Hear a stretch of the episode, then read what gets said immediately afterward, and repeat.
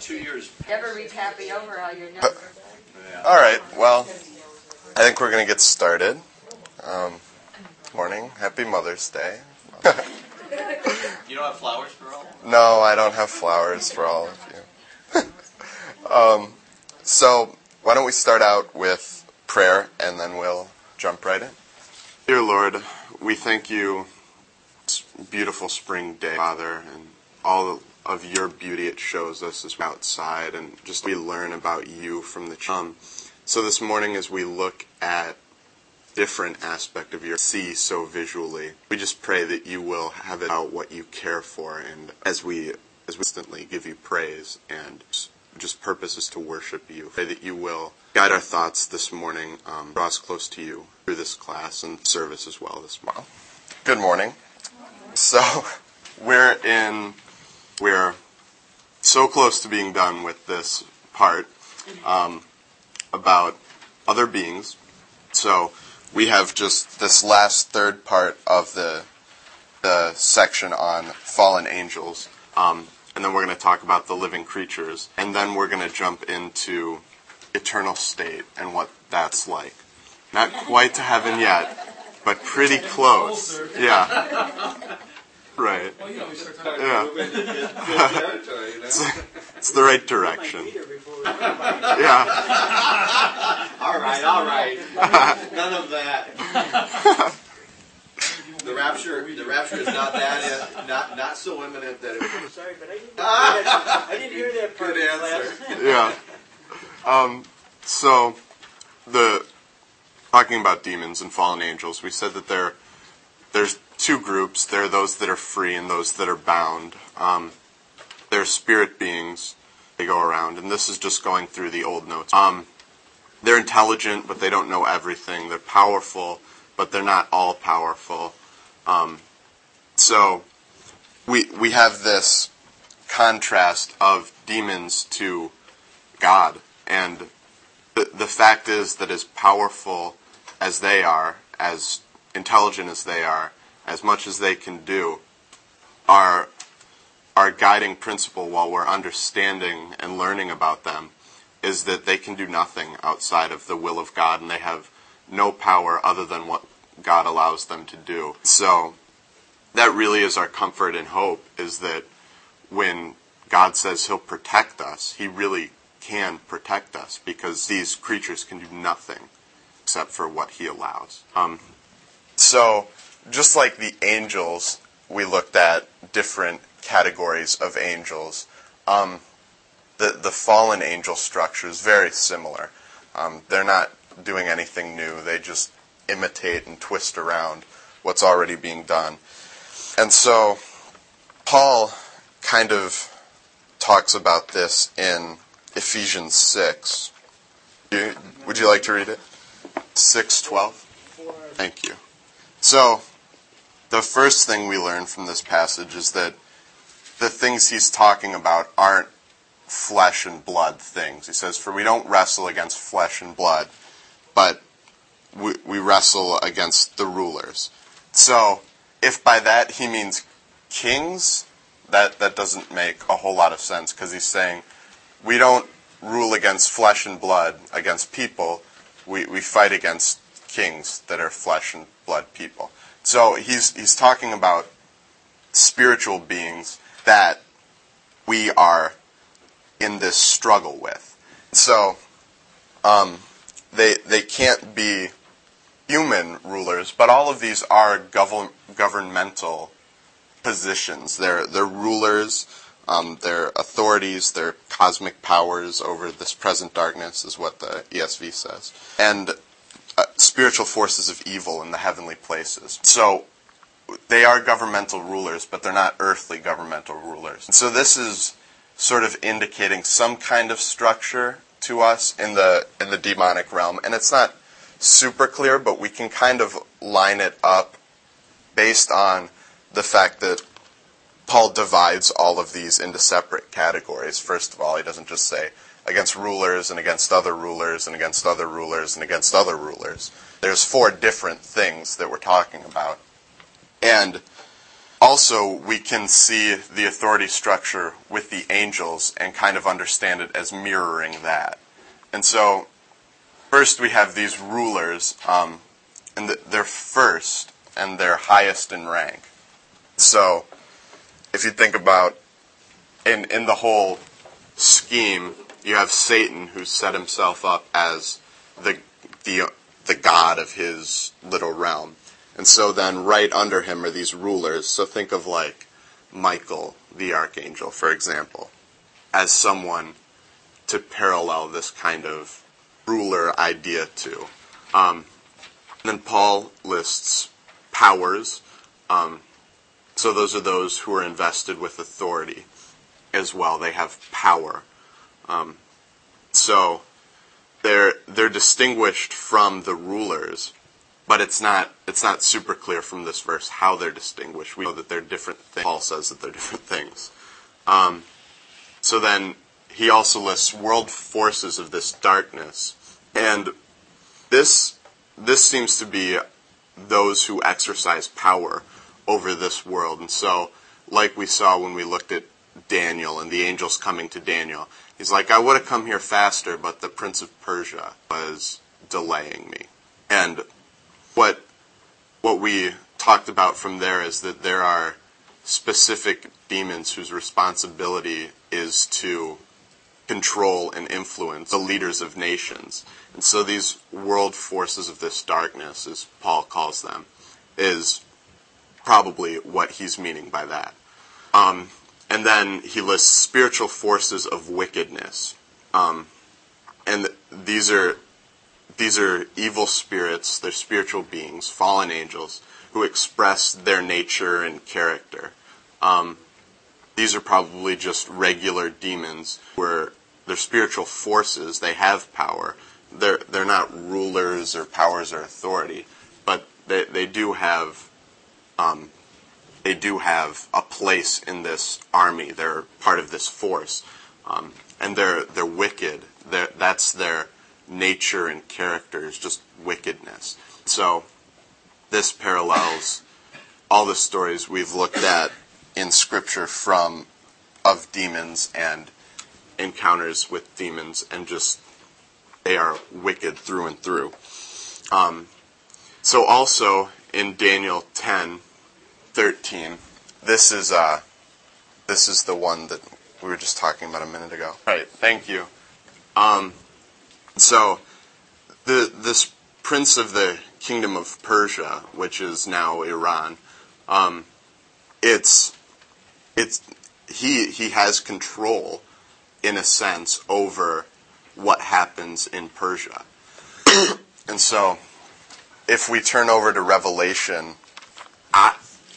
I don't know why we would say that there wasn't, and that's that's pro- there's probably a Prince of America as well. Like it's not just specific to Persia; it's that they are trying to systematically destroy humanity um, from the top down and from the bottom up, in any way they can. So they have these rulers set up over everything, and then they have. spiritual, these spiritual forces just around as well. So it's not explicitly stated that there's one for every single nation, but there's no reason for us to think that for some reason Persia was so bad that it had some special. So, and in, in Revelation twelve, um, seven, this says, Now war arose in heaven, Michael and his angels fighting against the dragon. And the dragon and his angels fought back. But he was defeated, and there was no longer any place for them in heaven. So, and then in nine it says, And the great dragon was thrown down, that ancient serpent who is called the devil and Satan, the deceiver of the whole world. He was thrown down to the earth, and the angels were thrown down with him. So, we we have Satan here as the chief of all these a- angels who were thrown out of heaven. And so he is the one who's appointing them, he's the one who's of their governmental structure and system. So, I mean, what what we see with the fact that they have this system is that, I mean, a lot of times we think that it's just this sort of chaotic thing that they're running around trying to just do bad things all the time. And that is their mission, but it is structured. They have, when we when we looked at Satan's purpose and demons' purpose, they have a very clear purpose, what they're trying to do, and they have a very structured way of trying to do it, of working towards their purpose. Yeah. I was just gonna say, so yeah. Right. Yes. So, yes, I, I think C S Lewis does a great job in his book, The, the Screwtape Letters, of kind of giving flesh to all of this and clear. And, I mean, he's not inspired, but it, he, he does do a really good job of giving us sort of a picture of what this might look like. It's, it's really cool. Um, and that's just part of God binding them. And really, right. And the point of that is not only to fulfill God's covenant promises in the millennium, but it, it's also to display the fact that humanity is wicked enough by itself. Like, there's no, the devil made me do it at the end of the millennium. People are sitting on earth with God as their ruler. Christ is their literal king on earth, and they still rebel against it. So, all all of these spiritual forces are bound during that millennium period. Um, and so we see here with these, with with this structure, that they have a very clear way of going about doing things. If we don't know, if we don't realize what's going on, um, at least in a very, very broad sense, it it's very easy for us to just compare it and to become completely neutralized in this battle that we're in the middle of, really. And it, it really is a war. They are trying to destroy us. They're trying to destroy regular people. They're trying to destroy entire governments. They're trying to destroy the kingdom of heaven. Like, there's nothing that they aren't trying to destroy. And so, when when we outline it like this, it's it's very clear that they have a set purpose. So, we as well need to have a set purpose. We need to be aware of what's going on, and even in our own lives, if it's not specifically dealing with demonic things, there is still the fact that they're systematically trying to spread the to spread this evil that just infects everything. Um, and we need to guard and fight against that in our own lives, because they're sure trying to get it out there. They're fighting against you. So If if we don't push back, we're just going to either be taken over or neutralized as Christians. So that's the end of the section on fallen angels. Any other questions or? Yeah. You're spot on. I mean, that like the the way I think about it is, it's not the responsibility of John Cameron to stop abortion, and I I couldn't. Even no. And so with with all these huge, very evil things that are happening in America and just around the world, all we can do is play our part. I'm the only really the only way that we can fight abortion is through voting and through writing letters to us. Um, other than that, there's there's nothing we can do about it. Right. And those who are Yeah. We need, right. We need to right. Fight, and yeah. I fight. It just Paul, Paul's advice to Timothy is fight the one that's in front of you. Yeah. Fight you. Yeah. I mean, he, he doesn't say, Timothy, go and correct these people wrong. He says, you hold firm what's right in front of you. you like advice. Timothy, you have your congregation in front of you. And in, in that sphere, that it it might be a, a horrible thing for us to think about abortion, but it shouldn't be a surprising thing to us that, oh yeah, the the world destroys things that are inconvenient. That's not surprising. And so if if we say, no, you can't do this anymore, which, I mean, that's such a hard tension to hold because it is so incredibly disgusting and evil. Um, but even that is just treating the sin. It's the same thing with gay marriage. We can make it illegal all we want, but that doesn't change anyone. It just makes everyone look like they're okay when really they're not. And uh, an encouraging thing is that I mean, Paul wrote this to Timothy right. two thousand years ago. Right. Like, this isn't something new that's just been happening.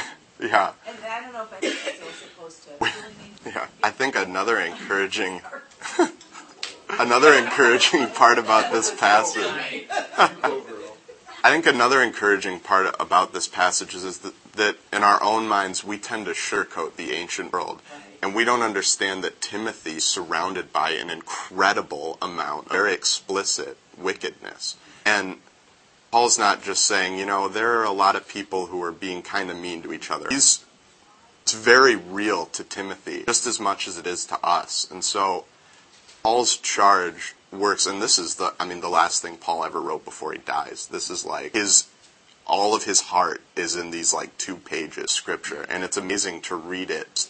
The exhortation that he gives, credible. Um, we're in that same position. We're not all pastors. We're not all young. We're not all all of these things that qualify Timothy. But we we do have this struggle. We have the same thing. And Paul's answer to us would be the same. It's hold fast to what you've been taught. Um, do what you know to do. Fight where you can. And just realize that it's bad. It's going to keep being bad. You shouldn't be surprised by it. You also can't fight it all. Just fight where you are. What, what so are there are there any other questions about um, fallen angels, or do we go into the, the section on living creatures? All right.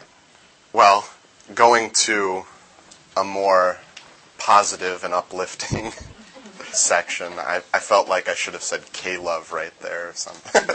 Positive and uplifting. But this is this is a this all, all of what we're going to talk about from living creatures, or most of it, is from Revelation four, six through nine.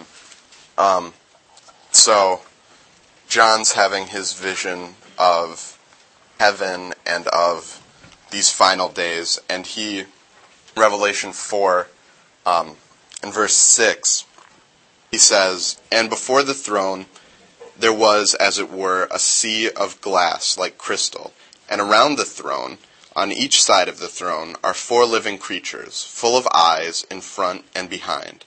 The first living creature like a lion, the second living creature like an ox, the third living creature with the face of a man, and the fourth living creature like an eagle in flight. And the four living creatures, each of them with six wings, are full of eyes all around and within, and day and night they never cease to say, 'Holy, holy, holy is the Lord God Almighty, who was and is and is to come.' And whenever the living creatures give glory and honor and thanks to him who is seated on the throne, who lives forever and ever, the twenty-four elders fall before him who is seated on the throne and worship him who lives forever and ever." That's um, and they cast their crowns before the throne, saying, "Worthy are you, our Lord and God, to receive glory and honor and power. For you created all things, and by your will they existed and were created." So that verse eleven's kind of ten and eleven, or that comes. So I didn't want to just. Um, so these living creatures are beasts or animals. This is what the the term creature means. It's not a human type thing. So they're, the the way John describes them is they're incredible. Um, and they're they're seated around the throne. They have the closest positions to God. Um, this says they're stationed in the inner circle and surround the cir- and surround or circumference the throne. So they are, they're literally just around the throne of God. Um, it's four. Um, so then in Ezekiel, um, he suggests that these beings are in constant motion around it. And these are, these are referenced other places in Scripture when, when the throne of God is described. Um, and so, so when Ezekiel describes it, he describes them as constantly moving. Um, so what this means about them, that they're called living creatures, is that they're, I mean, they are living, they're breathing, they're they're intelligent, they can speak, they're articulate. Um, and this is really because they dwell in God's presence, and they they worship Him, and they speak to Him, and they praise Him, and they sing to Him constantly. That's what John says, that that's what they're all. Um, so they they may have pre-existed the the creation of the earth, but they're they're definitely greater than the animals that we know. Um, so this is kind of just going along with our mirror of heaven. It's a, a lot of our, our mirror of the, the spiritual realm is that a lot of it's similar to what's on earth, but to a greater degree. So these living creatures, like we have animals on earth, are the same sort of thing, but to a better degree. Um, so, and this says, perhaps they're the prototype creatures of heaven, after whom God designs the earth's animals. So, this is, uh, you know, he, he says, John says, they look like creatures on earth. He describes one like a lion, and one like an ox, and one like a person, and one like an eagle. So, these could very well be the the outline or prototype for what's on earth. Um, so, even though they're they're highly intelligent and expressive, they, they sit there and speak, they're still called living creatures. This, I mean, it, it really just means animal. Like, they're, they're alive, they're creatures. So, this this is kind of here to distinguish them from other angels that we've talked about, because they do have some similar characteristics to, and they, they are distinct. These are the living creatures. So John describes them as full of eyes in front and behind. That's part of the, wow, these things are amazing imagery, is they're covered in eyes. Um, and this this, symboli- this symbolizes their intense awareness and alertness and their comprehensive knowledge. They they can see all around. Um, And they they don't ever sleep. Their eyes, they're they're just completely covered in eyes. Um, and so uh, around the, the throne of God, nothing, they're not missing anything. They they see everything. And so nothing escapes their notice or their um, and so that, I mean, that's that's kind of just an an amazing picture, that they have all these eyes and that they're really seeing everything that goes on in the throne room of God. And it's probably, I mean, this is what's inspiring all their praise, is that they're constantly visually aware of what's going on in the throne room of God. And so these, I mean, they're not even beings like we are, that we, we think of ourselves and like angels as, you know, human-looking things that. And they still, even though they're not humans, they don't have the same sort of intellect that we do, they still understand God's glory and praise Him. And they were created to do that. Um, and it it's really an amazing thing that they, other animals, praise God. And that's part of what all of our creation is modeled to do, is to praise God, um, regardless of whether, like, tree, how does a tree praise God? I mean, a tree gives glory back to God, whether it even understands that it's doing it. And these creatures have been given the privilege of understanding what they're doing. Um, so it, it's a really cool picture that they're full of eyes. Um, they see everything. Ah, talking snake! Yeah. That's the worst part. You've just reinforced it, Mark. I'll never live it down. I, I understand. It's like all dogs go to her? heaven. Did you hear her? I says, oh yeah, I heard her. It's like that old cartoon, All Dogs Go to Heaven. the, the talking animals. But, yeah, um... and so the the first one's like a lion. And so from this we get a, a picture of wild creatures on earth. Um, lion's a symbol of strength. So creatures wild and strong.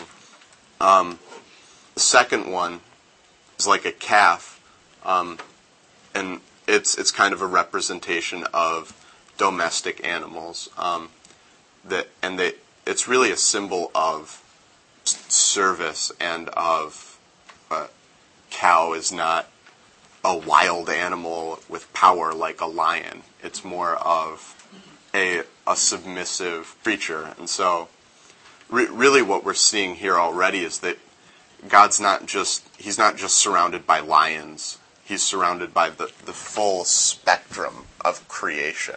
He, he didn't just create powerful things to get created, humble serving animals. Um, so the third the third creature has a face of that like a man.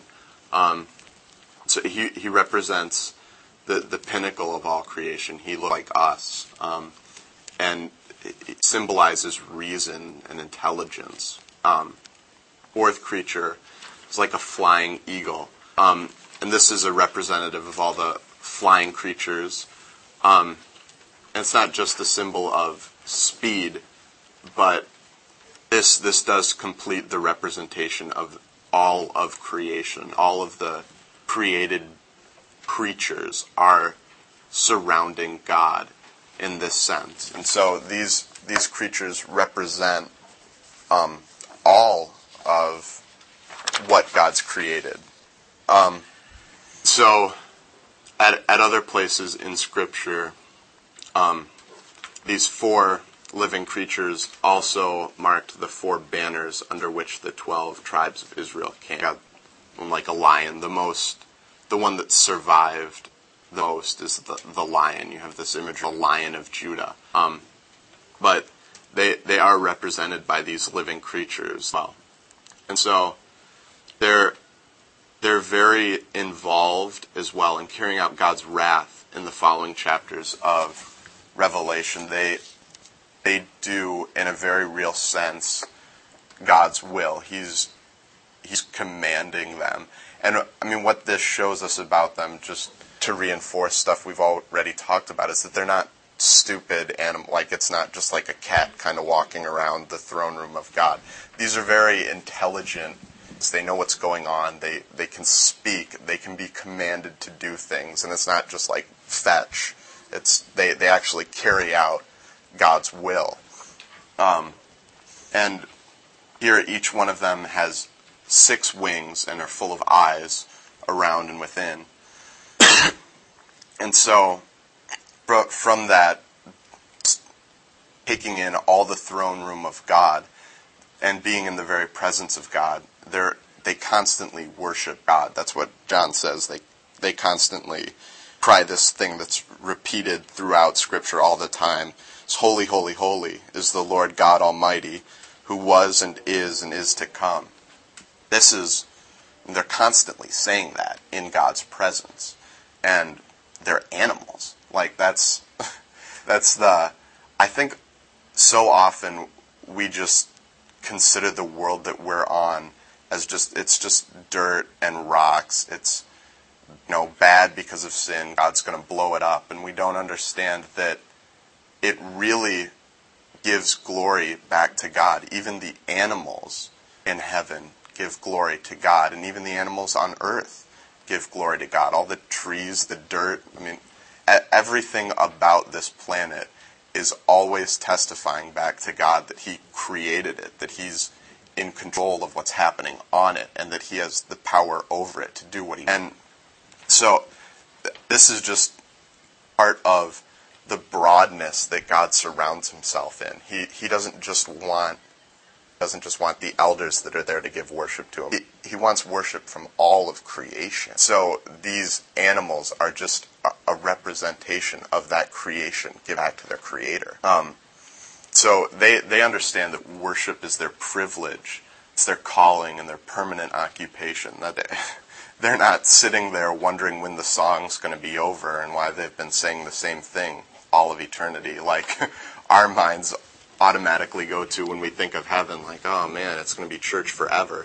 They they understand that this is what they get to do. It's not something that they have to do. Um, what they were created for, um, and they're they're each different in uh, appearance, but again, they repeat or they they complete the representation of the entire created order on earth.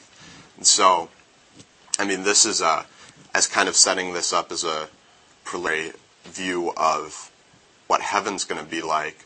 The the earth is recreated, and it's it's not just as if there are only people walking around. All all of the stuff on earth as a model of what's in heaven is good. It's worth saving. It's worth renewing. Um, so even even the animals, even the created order, is part of this. Um, so they these all seem to lead as if they are the first in heaven to lead in song and praise to God for his perfection, his omnipotence, his eternality. That's when John goes on in ten and eleven, when they start singing, after they start praising God, then the elders start praising God. It's creation first that gives glory to God. And this is I mean, completely parallel to the creation narrative in Genesis. He doesn't create people first so that he can get his glory and then start creating all the stuff that the people are going to walk around on. The creation first is giving glory to God, even when... So heaven has that same model, is that created order is first giving this glory back to God.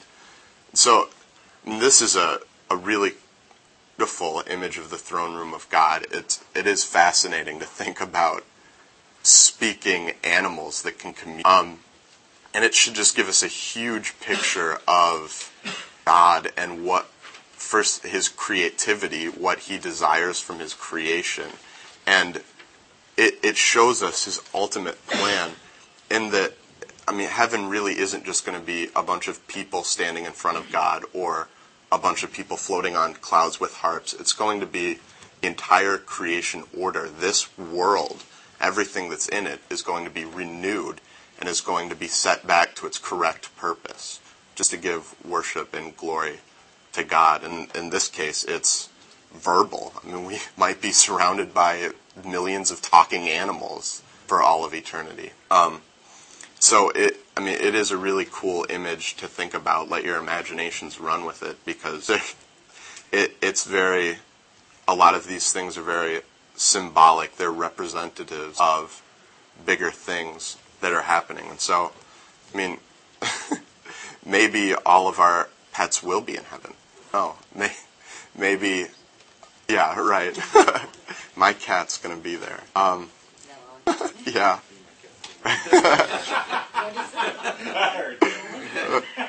So, God cares deeply about every aspect of his creation. Um, so this is part of, we, we can think of it the way that Jesus talks about the sparrows in light of the discussion that we just had about demons and all these spiritual forces. That if God cares about these animals, cares about sparrows on earth, he, he knows when even one of them dies. He cares, he surrounds himself with these creatures. He cares intimately, measurably more about us. That, that care for us is not going to allow us to be swallowed by evil if, if we... So, That that's his promise to us. He'll keep us safe. He'll protect us. And that one day we will join these living creatures in worshiping him. They're the first are given the opportunity. I think it's just like we have worship leaders in church. Imagine it being a real log with wings and eyes. Like that it's it's a it's a very, very interesting image, and it's a lot bigger than what we think heaven is like, about animals and air. Um, yeah. Right. Something we don't know. I can prove him wrong someday. Yeah.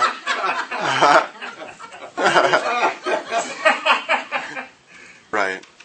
Yeah. I guess that's not. Yeah, the word just means animals. Yeah. Like, that's just how they said living creatures, ominous or something. Yeah, that's but. Beast. It's like, yeah. They're animals. They're.